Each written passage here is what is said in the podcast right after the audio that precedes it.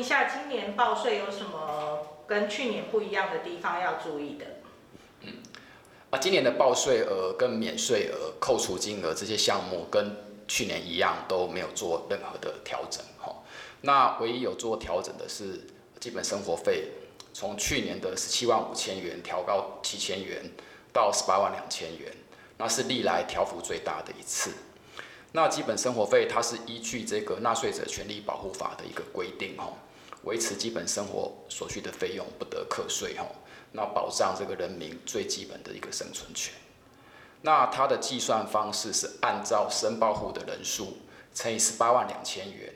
与申报户使用的免税额、扣除额、除去投资、幼儿学前、教育学费、身心障碍长期照顾合计七项的扣减金额合计数比较。好，那如果基本生活费大于以上七项的这个扣减金额的话，那差额的部分可以做一个额外的一个扣除。那我这边举个例子说明，就是一家四口的双薪家庭，那就学就读大学两名子女，那银行存款利息是两万元的话，那该申报户的这个基本生活费就是十八万两千元乘以四，那就是七十二万八千元。那这个申报户使用的免税额就是八万八千元乘以四名家庭成员，哦，就是三十五万两千元。那夫妻的标准扣除额是二十四万，哦，那储蓄投资特别扣除额，呃，使用了两万元。那两名就读大学的子女教育学费特别扣除额是五万元，好，所以这些扣减金额总计是六十六万两千元。那比这个基本生活费七十二万八千元还少了六万六千元。那所以说，这个申报户可以再额外扣除这个六万六千元。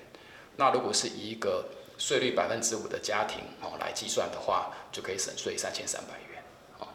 那另一个部分是因应这个疫情的一个减免措施。那第一个部分是因为受到这个疫情隔离检疫跟照顾者收取政府提供的这个防疫补偿是免税的。好，那还有这个执行防疫的这个医疗照顾的医事人员。收取的这个政府发给的这个医事津贴也是免税。那另外民众领取这个振兴三倍券，那其中两千元属于政府的这个捐赠，哈。呃，那这个部分哈，两千元也是免税的。那如果说民众把这个振兴三倍券捐给这个符合规定的慈善机关团体的话，那也可以在捐赠的限额内哈，直接以三千元列举扣除。那第二个部分是执行业务者的一些减免措施。那如果是医事的从业人员的话，好，那譬如说像是中医师、西医师，还有这个物理治疗师，那适用的费用率可以无条件的直接按原费用率的百分之一百一十二点五计算。那药师的全民健保收入费用率只是由原本的九十四调高到百分之九十六。那其他执行业务者或者是其他所得者，如果说一百零九年的收入哦比一百零八年的收入减少达百分之三十以上的话，那费用率也可以按原费用率的百分之一百一十二计算。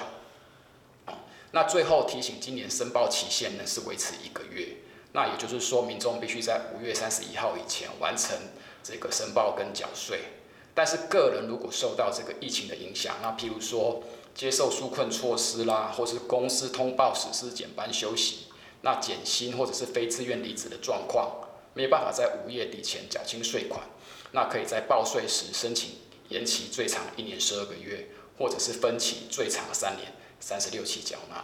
但是提醒纳税人，就是说如果任何一期应缴未缴的话，那国税局会发单针对这个未缴清的全部余额税款，限十日内一次缴清，否则会被移送强制执行。那这里我用一一个人从学校毕业之后各种不同的身份转换来跟大家做一个说明哈。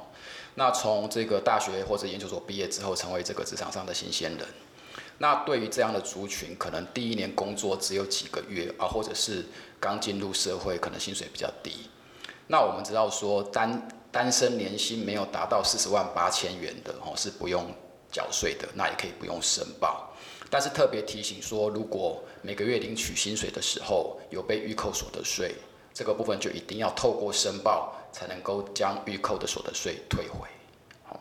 那工作了两三年之后，晋升到小资族。那可能会做一些台股的投资，哦，也可能会参加除权息，领取这个股利收入。那这个现行的股利课税的方式有有两种，那一种就是这个采用单一税率百分之二十八分开计税合并报缴，那另外一种就是并入这个综合所得税课税，但是有百分之八点五的可扣抵税额，最高上限是八万元。那这个百分之八点五的可扣抵税额可抵可退。那所以这边特别提醒小资族，领取股利不一定会缴到税。那如果小资族的这个综合所得税税率是百分之五的话，那反而可以善用这个股利收入中的这个八点五的可扣抵税额，跟所得税率百分之五的这个差额，哦，那这个差额是三点五趴，来创造一个抵税空间，那甚至还有机会可能可以这个退税。那再过几年，这个小资族晋升成这个中介主管之后，那可能想要脱离这个租屋族，那贷款购入属于自己的房子。那这个部分的话，哈，就特别提醒要善用这个购物借款利息的列举扣除。那每年每户最多可以申报扣除这个三十万元，哈。但是这个部分提醒要减去使用的这个储蓄投资特别扣除额。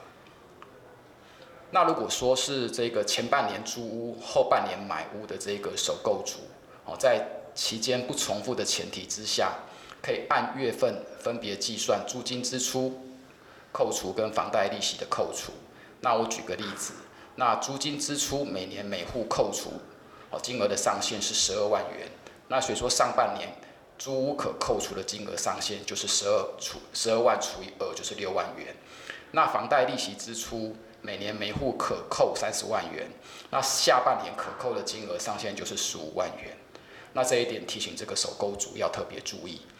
那过了几年，中阶主管可能晋升成高阶主管，那小模变名模，那这个薪水倍增的情况之下，那这时候提醒，如果年薪超过两百二十三万的族群，可以评估使用这个名模条款，也就是薪资费用的一个核实减除方式来申报。那目前税法是开放三个项目，哈，分别是职业专用的服装、进修训练费。还有职业上的工具支出，可以减去相关的证明文件做扣除，但是每一个项目以薪资收入的百分之三为限，那可以和现行薪资的特别扣除额二十万做一个比较，试算一下哪一种方式是比较有利的。那随着收入的增加，投资项目也变多了。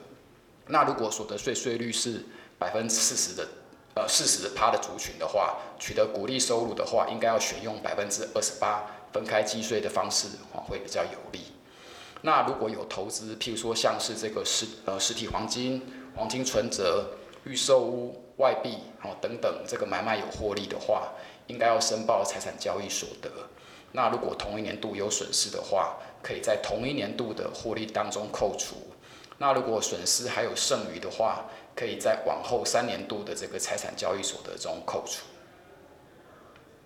那如果说有投资这个美股获利的话，哈，这个是属于这个海外所得。那获利超过一百万的部分的话，就应该要申报我们的最低税负。那经过多年之后，那可以退休了。那退休金的课税方式有两种，一种是针对一次领取，那另外一种是针对分期领取。那如果是分期领取的退休金的话，年度可以享有七十八万一千元的免税额。那超过的部分才需要课税。那如果是一次领取的话，那今年使用的免税额，好，标准是十八万，乘以年资以下的金额是全数免税的。那超过十八万以上到三十六万两千元乘以年资的金额是半数课税。那如果是超过三十六万两两千元的年资的金额的话，是要全数课税的。那我们以一个年资三十年为例，哈，那一次领取的退职所得在五百四十万元以内，全数都是免税的。那以上就是今年报税提醒注意事项。